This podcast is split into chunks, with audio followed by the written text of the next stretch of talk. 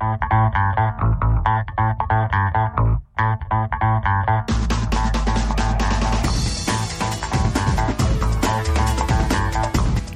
everybody. It's a new week, and that means it's time for a new HTXT Africast. In the studio with me today is Charlie Fripp. Good afternoon. And Brendan Lotz. Good afternoon. Uh, today we have a, quite a strange mix of talk topics and actually an interview. It's quite special for today. Uh, we're going to be talking about Discovery Health. We're going to be talking about MTN. We're going to be talking about uh, cybersecurity and lots of very complicated things that we can hopefully simplify for you. Yep. But first, a word from our sponsors.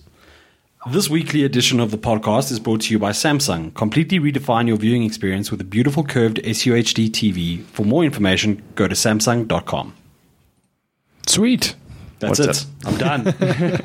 Back to the studio. Yes, yeah, back to the, oh, you stole my I stole your on that bombshell and all that. Okay, Mr. Brendan Lotz. yes. cybersecurity. Uh, there's always news from overseas, but now we have something going on in South Africa. Uh, inform us, enlighten us. Okay, so to give people a very quick and brief understanding of what's happening at the moment is a forensic ex- expert who I am, or forensic scientist, not expert, he's a scientist, let's call him that.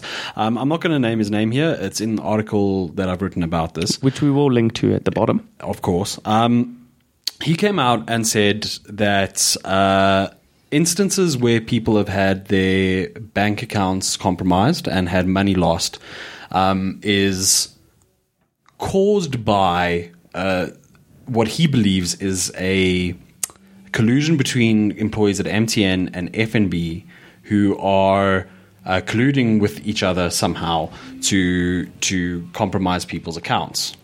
So uh, one of his clients, uh, uh, Jacqueline, Miss Jacqueline in Cape Town, who's an audiologist, uh, she had around 200,000 Rand uh, taken from her accounts in December. And she she went to an MTN branch, and they weren't able to pick up that a SIM swap had occurred. And what had basically happened is that there was a SIM swap and her one-time pins were compromised. If you don't know what a one-time pin is, if you bank with FNB and most other banks these days, uh, when you do a once-off transaction, you usually you usually get given a once-off pin or one-time pin, uh, which you put in, and then it authorizes the the tra- the transfer of the money, so that it's a little bit safer. Yeah, it's a second factor authentication. Exactly. It's just an, a, a fancy way of saying two factor authentication. Anyway, so uh, she found that there had been a SIM swap, or she thought that there was a SIM swap, and MTN has confirmed that there was a SIM swap. But, and this is a big but, MTN has told us that nobody from, as far as they are aware, nobody from within FNB was acting of their own accord and uh, and swapping the sims without input from a customer. I put this in inverted commas, in quotation marks, customer or somebody parading to be a customer. So basically, um, earlier this year, I wrote a story about a piece of malware called Mazarbot. Um, and Mazarbot, if you're not aware, is a piece of malware that's basically once downloaded gives people unfettered access to your your smartphone, and that kind of gave me made me think a little bit harder about this whole situation. Made me go, is it really an inside job? So what I did this morning is like, or yesterday rather, is I went and found a couple of security experts from Kaspersky. Um, I spoke to a guy, uh, Manuel Corregedor from Wolfpack Risk uh, Assessment, and uh, I think that was there was one more person who I'm losing now at the moment. Oh, and I spoke to MTN themselves Okay. to find out more information about what is happening.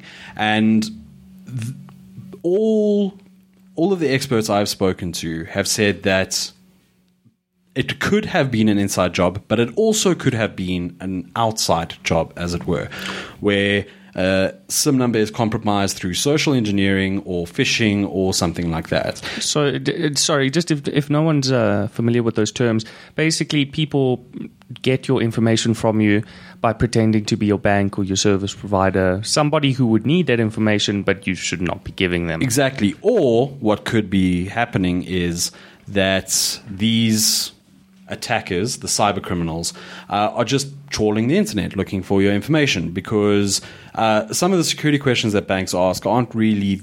I'm not going to say that they aren't secure. Like every bank has their own security questions and their own pro- protocols when trying to verify that a customer is a customer.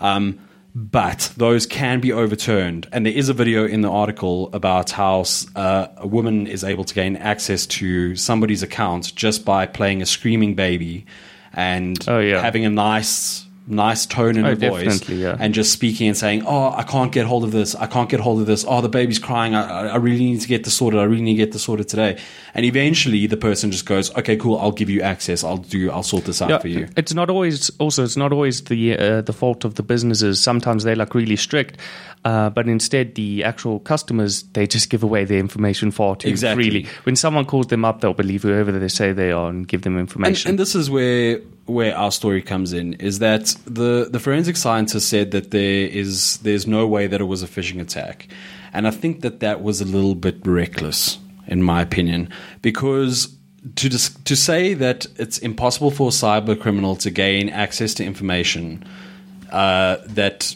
they can get through brute force attacks, through social engineering, by just trawling the web. I mean that that's a very dangerous thing to do because it lures people into a false sense of security, and then people aren't really paying attention to what information they're sharing, and yeah, you get a situation like this. And I think the the crux of it is there's an ongoing investigation at the moment. That is if I'm correct. correct. Um, he's kind of saying what the conclusion to it is before that has concluded. Or am I wrong in saying that? No, no, you're not wrong in saying that. He's saying that he's discount. He's saying that there's no way it is a phishing attack. He's Ah, quoted okay. as saying that. Um, uh, this is the direct quote from from the forensic uh, scientist. The evidence seems to show that there is nobody within the bank and with MTN who has access to these details. That there is somebody. Okay. Okay, so he does say that there is somebody. Um, another quote of his that is being thrown around the two companies involved would love you to believe that this is phishing and that people are inadvertently giving out their bank details. That is not so. Now, I know I've been, I have been hacked. I have had my credit card cloned online and somebody try to make, uh, try to make payments. And it's embarrassing it is kind of embarrassing because you feel a bit stupid. And I think the problem is that people are too afraid of looking stupid to admit that they've gone and done something by mistake. And it all it can happen to anybody. Oh, you know, you can click a link that you think is from your bank and it isn't. And like it happens. But when that happens, don't just try and cover it up Yeah. own up and say, "Hi, listen, FNB, I I clicked a link that I don't think I should have downloaded. I should, should have clicked. Can you help me out?" Yeah. You know, rather than immediately going on the defensive and saying, "Oh, it's security systems and somebody inside the bank." That's not a very fair thing to do, just in my opinion. Yeah. And yeah, You don't want to forget two things that uh, never underestimate the ingenuity of thieves, and uh, y- your bank will almost always help you. Uh, they don't want to do that to their customers. They want to keep you as a customer. Exactly, So they, and- just come out to them, try get them help, man. It's, And and just as a general rule of thumb, just be careful with what you share online, and that goes for Facebook, for Twitter, whatever it is. Giving people a way to find you is a very dangerous precedent to start setting for yourself, and uh, it's just it's better if you just make sure that you are as secure as you can be online. Download an antivirus for your or security system for your your smartphone. That is essential these days when smartphones are about as powerful as your laptop and soon to become our laptops. Um, so it's it's imperative that people are aware of the dangers and protect themselves against it. if anything with this case, it's just a lesson to everybody else. Uh, it could happen to you. it most probably will happen to you at some point Yep. in some form. so uh, just be careful. yes. That's that, that that's really that's really all that we wanted to get across with this. Yeah. Is that just because it looks like an inside job doesn't mean that it is an inside Yeah. job. And we're not saying that it's not an inside job. Let's just make that very Yeah, clear. again, the, the investigation is still ongoing. Exactly. We are just looking at it and going, maybe it was a phishing scam. It Yeah. could very have easily been a phishing scam or a social engineering scam. It's. n- I don't think that it's a, at the right time to to assume anything at this point Yeah. in time. Cool. We will have updates on that story. Uh, again, all, all the stories we mention are under the podcast, uh, nice and clickable for you to go read. But now uh, you're actually going to leave us for a little bit because our editor in chief, Adam Oxford, actually has an interview for you to listen to. Uh, it is focused around startups, and after the break or the little cut that's coming up, uh, he will explain it and get into the interview. Enjoy. We'll see you in a few minutes.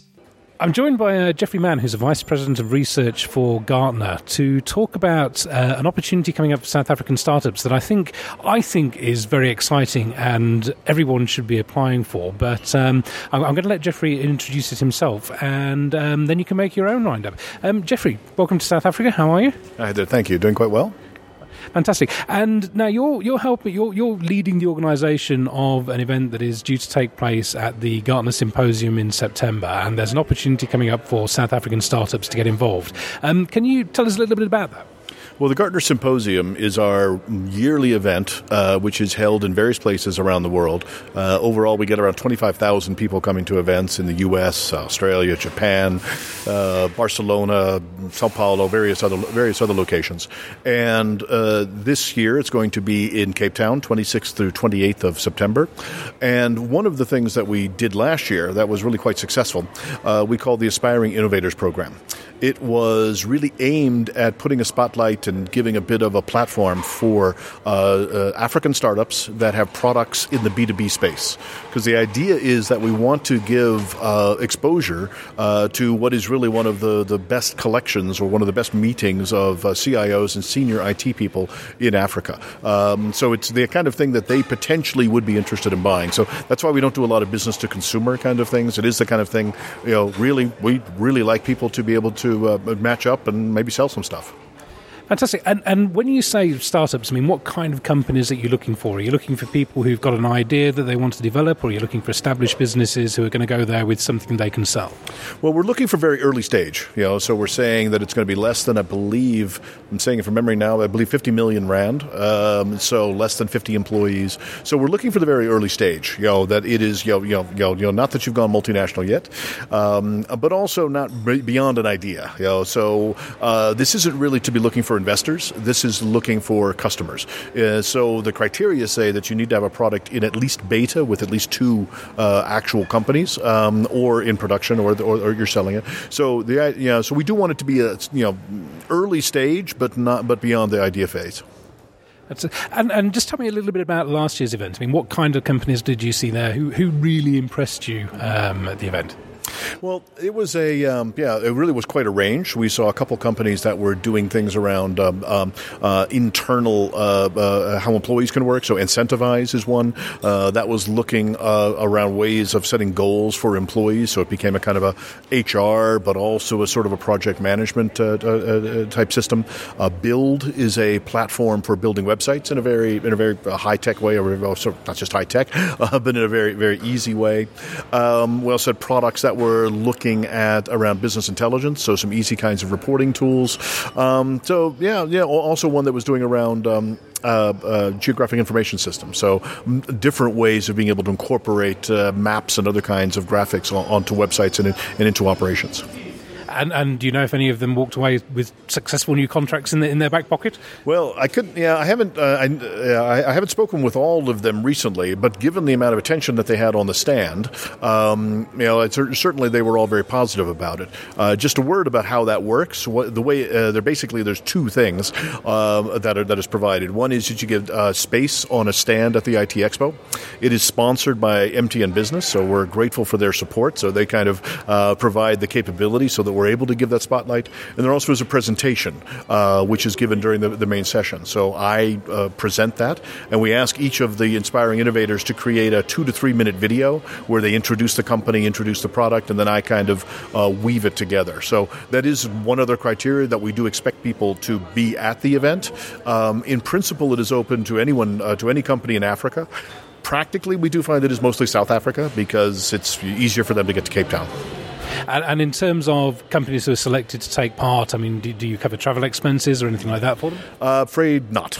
no, not the travel expenses. That's why it is a, a bit of a burden. We realize for people that uh, in other parts of Africa, uh, we do provide. There is uh, all of the registration fees and the cost for participating in the event are, are, waived, and also being able to have the stand. So there is uh, certainly quite a bit of value, but uh, but it doesn't go as far as yeah, no, it, it doesn't go as far as travel and accommodation.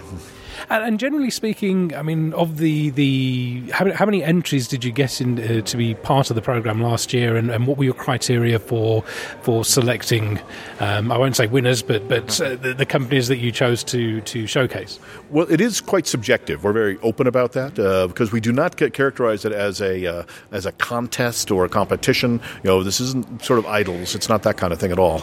Um, so, because really, we, we, select six. Uh, that's how many we have room for, and really the the criteria, the main criteria for selection is that we want to find companies that are, would be interesting to our delegates, you know, who are showing something new and are doing something within an African context that would be interesting for the CIOs and senior people coming to uh, coming to the event.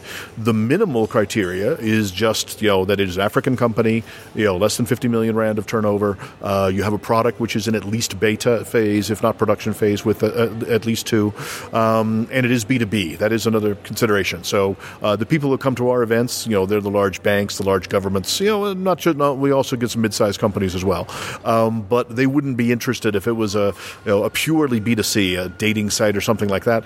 Yeah, there really isn't much that they can do with that. And in terms of the entries that you, you received last year, and obviously you, you, may have had a few this year already. I mean, overall quality, are you, are you relatively impressed by, by what you see?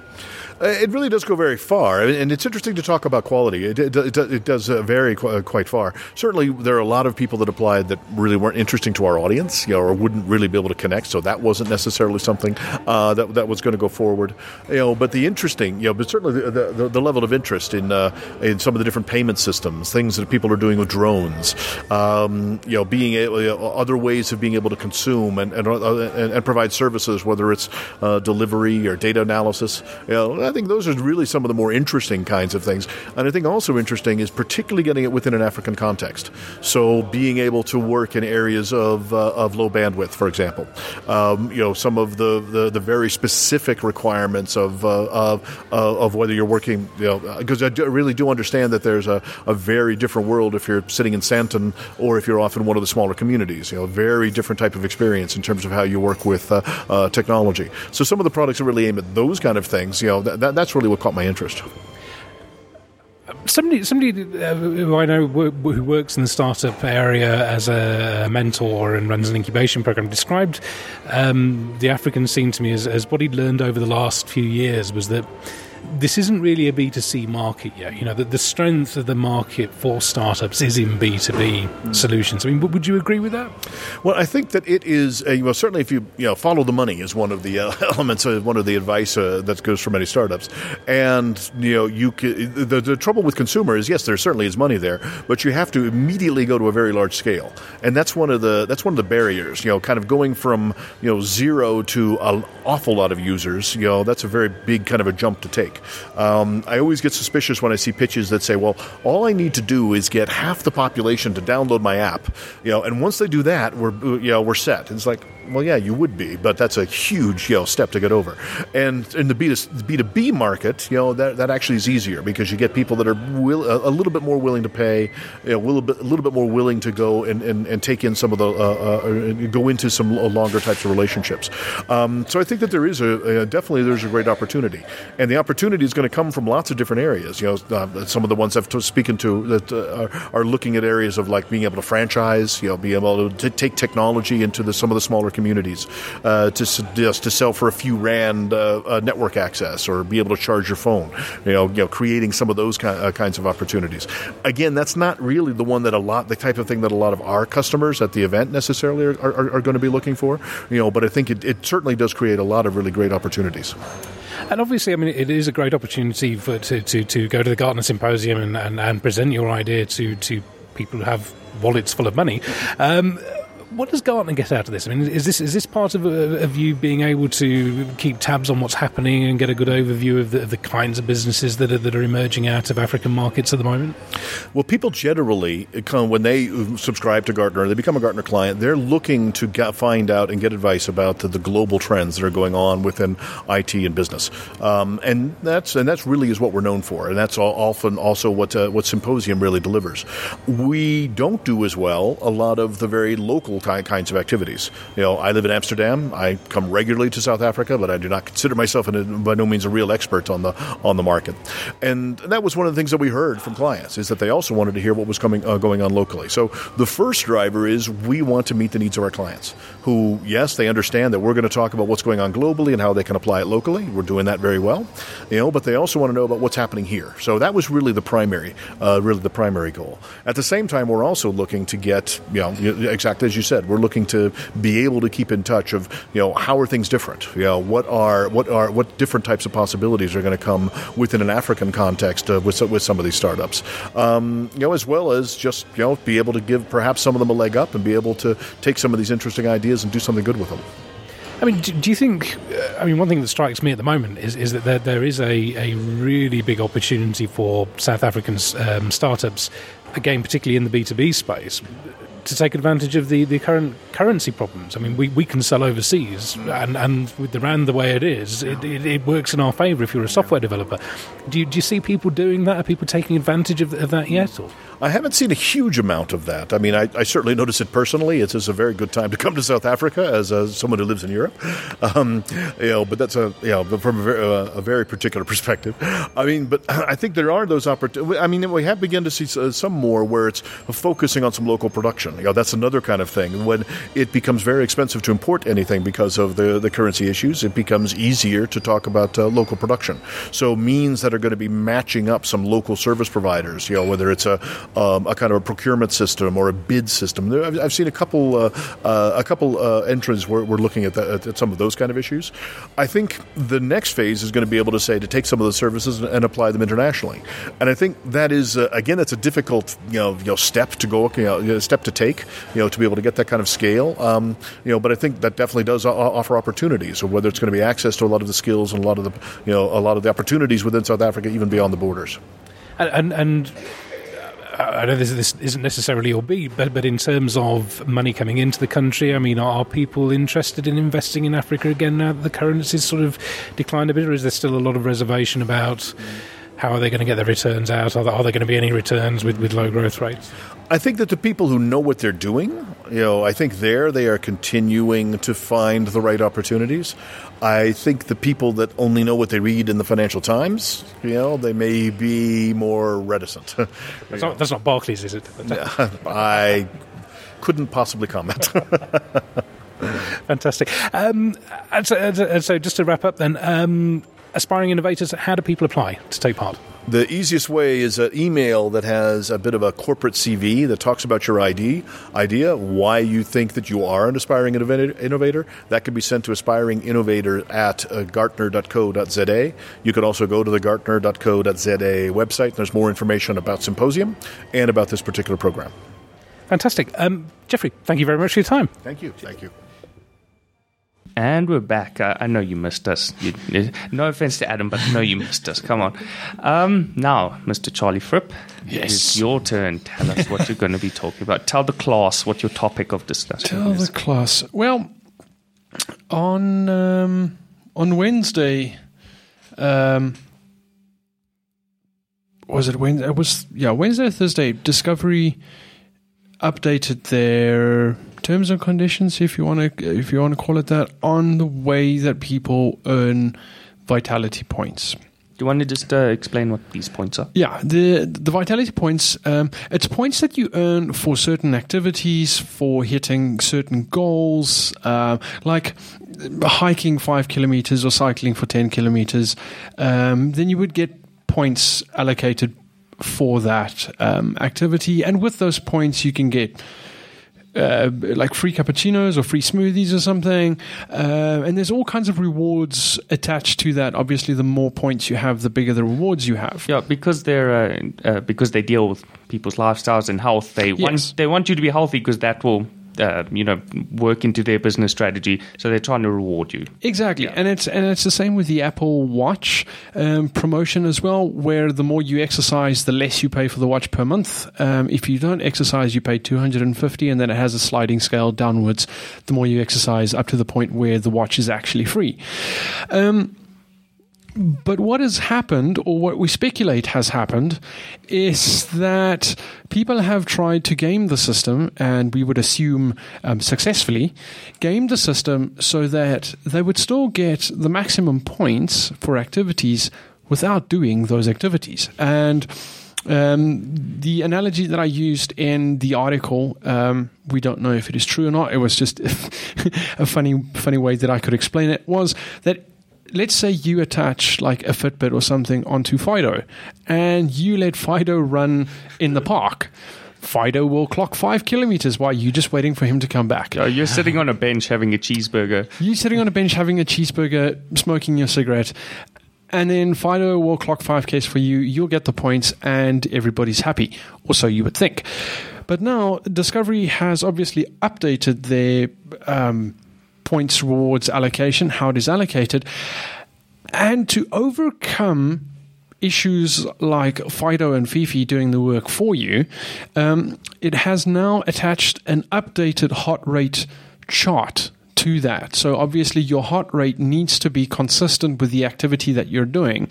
Because if you as, as, as a dumb example, if you say that you cycled 30 kilometers and your heart rate was 350, that's physically impossible. You would be dead. Yes. You know, or Uh, if your heart rate was does not insure Superman. So no, uh, for, for the for the same amount, you know, if if your tracker says that you ran five kilometers and your heart rate was ninety, that's obviously also a little bit of a fib. Um, so it seems like the company just wants to even things out, just to make it more um, concise and have a, I suppose you could call it a two-factor Yeah, verification. I'm just going to say that a, it's a qualifier for your exercise. Yes, so th- they've updated their system so that they can actually um, track two metrics with one another and compare them and say, right, this is the heart rate range that you should be in according to your age for a certain activity. And then if you are within that range, yes, then you'll get the maximum points. But there's also a very, very other important thing that they've done. Um, from the 2nd of April, um, oh, well, obviously there's a host of, of fitness trackers and devices like Fitbit and Jawbone and things that you can use to do that. But from the 2nd of April, Discovery um, announced that they will no longer support the Adidas miCoach, Moves, Runkeeper, Strava, uh, MapMyFitness, and Timex as recognized apps or devices. Um, and it said that members will no longer receive points if they track their activities with them. And it seems to be that those devices might have been the the biggest culprits. Um, Or could it also be that they don't track heart rate? Yeah, it's it's. Uh, let me just have a quick look here. They do give an explanation. They say that um, those specific devices that I mentioned either do not distinguish between third-party data or self-reported data. Self-reported data is where you physically go into the app and you tell it, "I ran 5Ks today," Ah, but if you didn't, then there's no way of of actually verifying that. Or utilize an unreliable uh, an unreliable integration. Yeah, so they they they don't distinguish between that. Um, these apps compromise the accuracy and verifiability. I always struggle with that word. Of the fitness data we receive, so we will no longer allocate Vitality Fitness points for using these apps from the 2nd of April. Um, obviously, there are some apps and devices that are um, recognized, that are still recognized. Those are like the Fitbit, Garmin, Jawbone, um, the Polar devices. Yeah, so it seems like people try to game the system, and I don't want to say they got caught out, but They ruined it for everybody they else. ruined it for everybody else, and it seems like Discovery had to tighten a little bit on that. But the big story for us was that some of the devices will no longer be um, accepted by by Vitality, and it's actually really sad that Yeah. a, a handful of people can spoil it for everybody Yeah. else.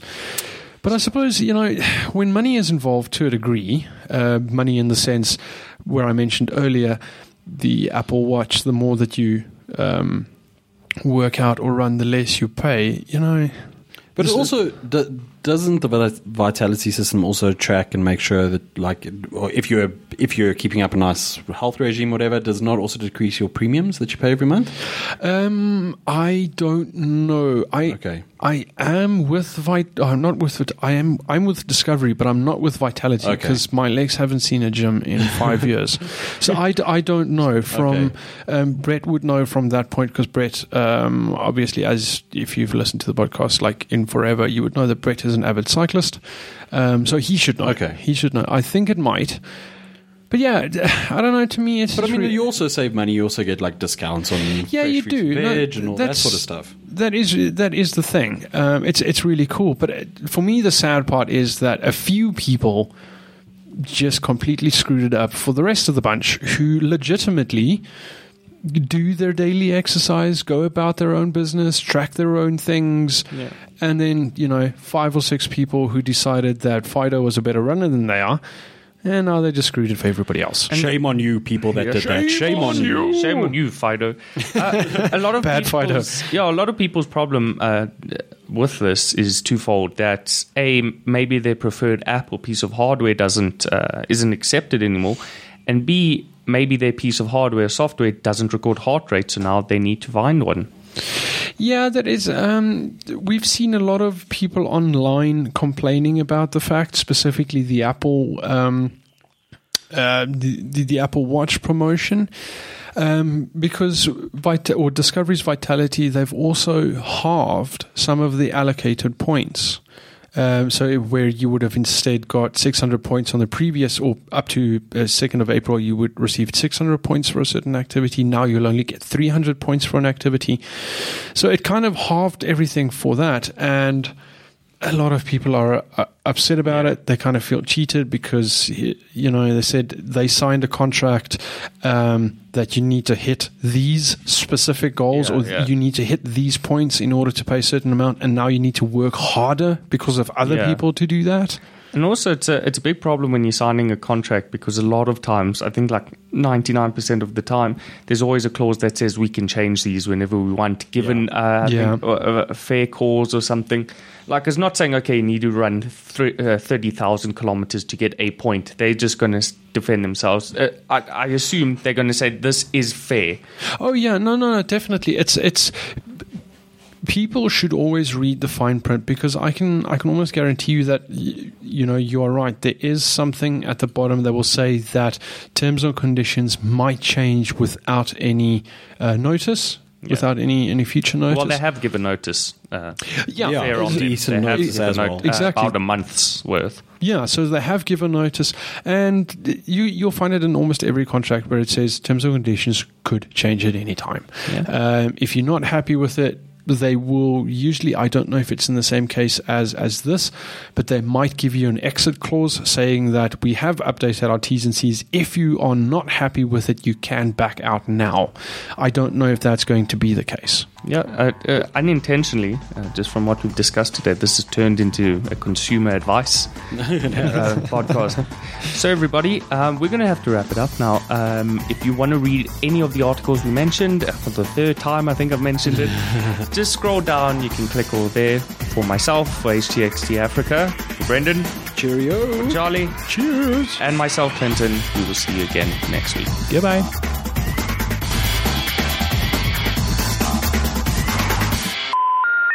Sorry, the number you have dialed is not in service at this time.